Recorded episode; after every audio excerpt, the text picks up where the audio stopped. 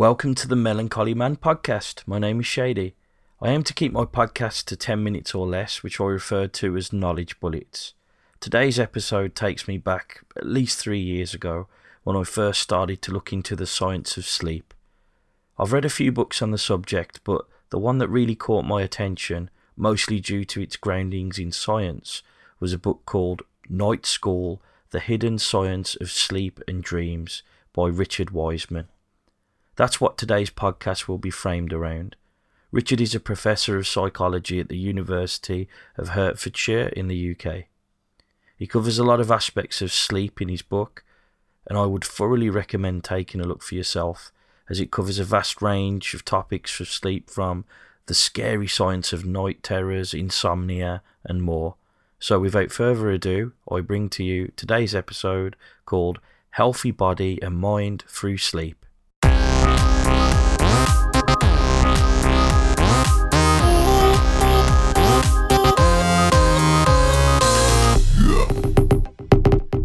Independent article referencing the figures from the Sleep Council show that 74% of Brits sleep for less than 7 hours a night, and the number of people who say they get less than 5 hours has grown from 7 to 12%. It's becoming quite the epidemic, and is most certainly linked with the advent of social technologies and mobile devices, but that's maybe for another podcast. Sleep is fully determined by something called your circadian rhythm and is found in almost all forms of life, including plants. Even a plant has an internal clock that's been proven to be independent of any sun stimulation.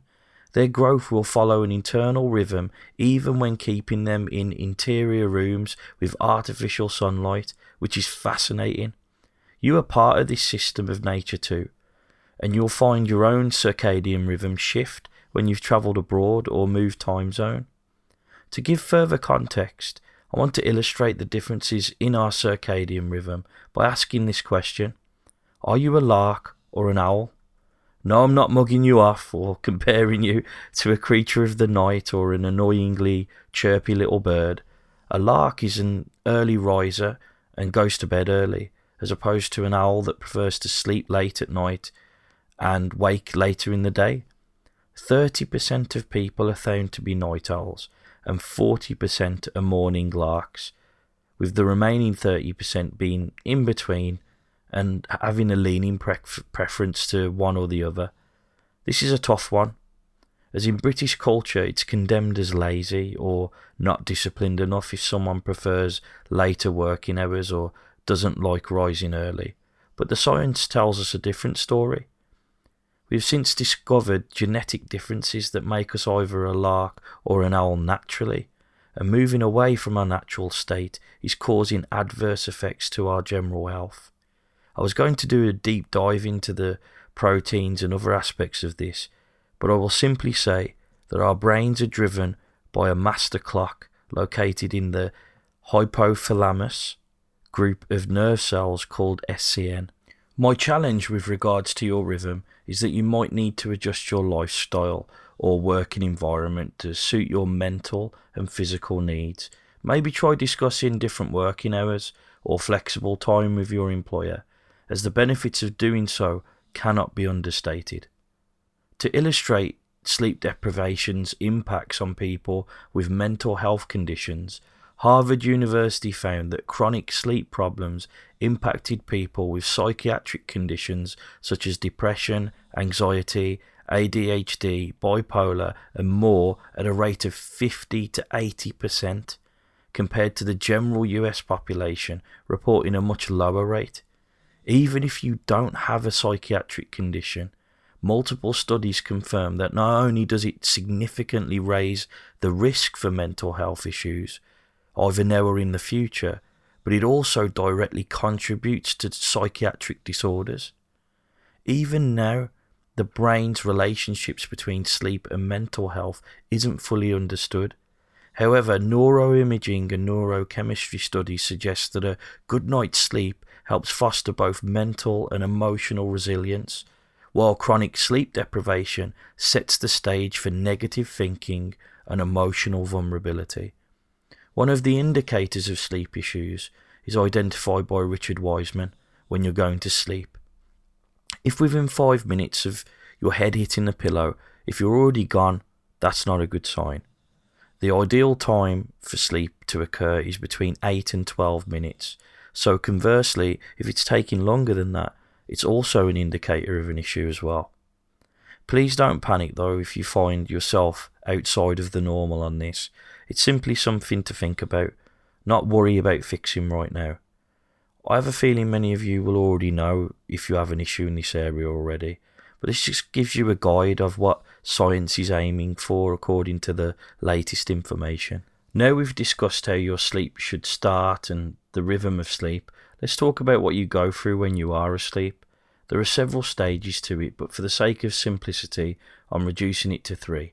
I will post a link to a more detailed diagram of this in the episode description, but in short, there's light sleep, deep sleep, and REM sleep. Light sleep is where you'll usually find if you wake someone, they'll claim they were never asleep. Clearly, this has a deceptive trait to it too. Only joking, of course. Deep sleep lowers the heart rate, body temperature, and your brain activity becomes very low. It's responsible for growth hormones for those who train the body and even for restoring your immune system. Now for the interesting one REM sleep, which stands for rapid eye movement. This is the dream state as your body becomes fully active but an otherwise paralyzed body. The average person experiences REM sleep three to five times a night, usually with the last experience occurring just before you awake, which is usually longer than the shorter periods you've experienced throughout the night. REM sleep is absolutely essential for your health and has been shown in a study by the National Institute of Neurological Disorders and Stroke that when depriving rats of REM sleep, it significantly shortened their lifespan from two or three years to just five weeks. As a control, when depriving them of all sleep cycles, they only live for three weeks. It just shows how important REM sleep is above all other forms of sleep. Contrary to what some of you might think, everyone dreams, everyone experiences REM sleep, whether you remember it or not. A French study has helped prove this, which I'll link in the description. Your brain protects you from dream experiences by forgetting them as you awake, which is why the details become more blurry as time passes.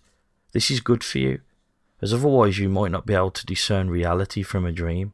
So, in short, Celebrate your dreams, they are definitely a gift. At this stage, I hope I've convinced you of the importance of sleep and how it directly impacts your mental health. I'm hoping to give you some tools to not only identify but counter these issues around sleep if you're facing any. Did you notice the new features on your smartphones that have some kind of night mode? This night mode makes your screen look different because what it actually does is reduce the blue light from its range in the display. This is because melatonin, which is a chemical in your brain, is suppressed when your eyes come in contact with hard lights in the blue spectrum, making it harder to sleep. However, I'm not fully convinced they really have a major impact due to the fact that you're still taking in light and engaging with mentally stimulating activities before bed so its benefits are questionable at best. I recommend you have it on at night, but I've found many articles touting the generic benefits of light reduction before bed, but no science that directly links phone usage before bedtime. I can assure you, even before seeing the results of anything like this, that the studies will, from a common sense point of view, be conclusively bad for you. So try and stay away from light of all forms before bed. I want to give you four key pieces of advice that Wiseman explores in his book to help your sleeping environment in particular. 1. Keep the temperature in your room low. 2. Keep it dark, preferably get blackout curtains if you can for your bedroom. 3. Keep it quiet as possible, and I know this is difficult for some of you, I encourage you to look for any solution you can to achieve this, such as earbuds, etc., or noise reducing headphones. Number four, ensure there's plenty of room in your bed to be comfortable. Now we've covered the environment, there's a few things you can do for your mind too. However, due to time, the one I would recommend doing is what I discuss in episode 4 called Your Superpower. So please check that out. Thanks for listening to today's episode about sleep. I hope you've learned a few new things and found some of this information useful. If you did, please subscribe, leave a review on iTunes, and share it with your friends and family. A big shout out to Dudley News and the local newspapers for publishing a story on my podcast this week. I was humbled, honoured, and amazed for the mention. Thank you so much. Well wishes from me, Shady. Thanks for listening to the Melancholy Man podcast. Until next time.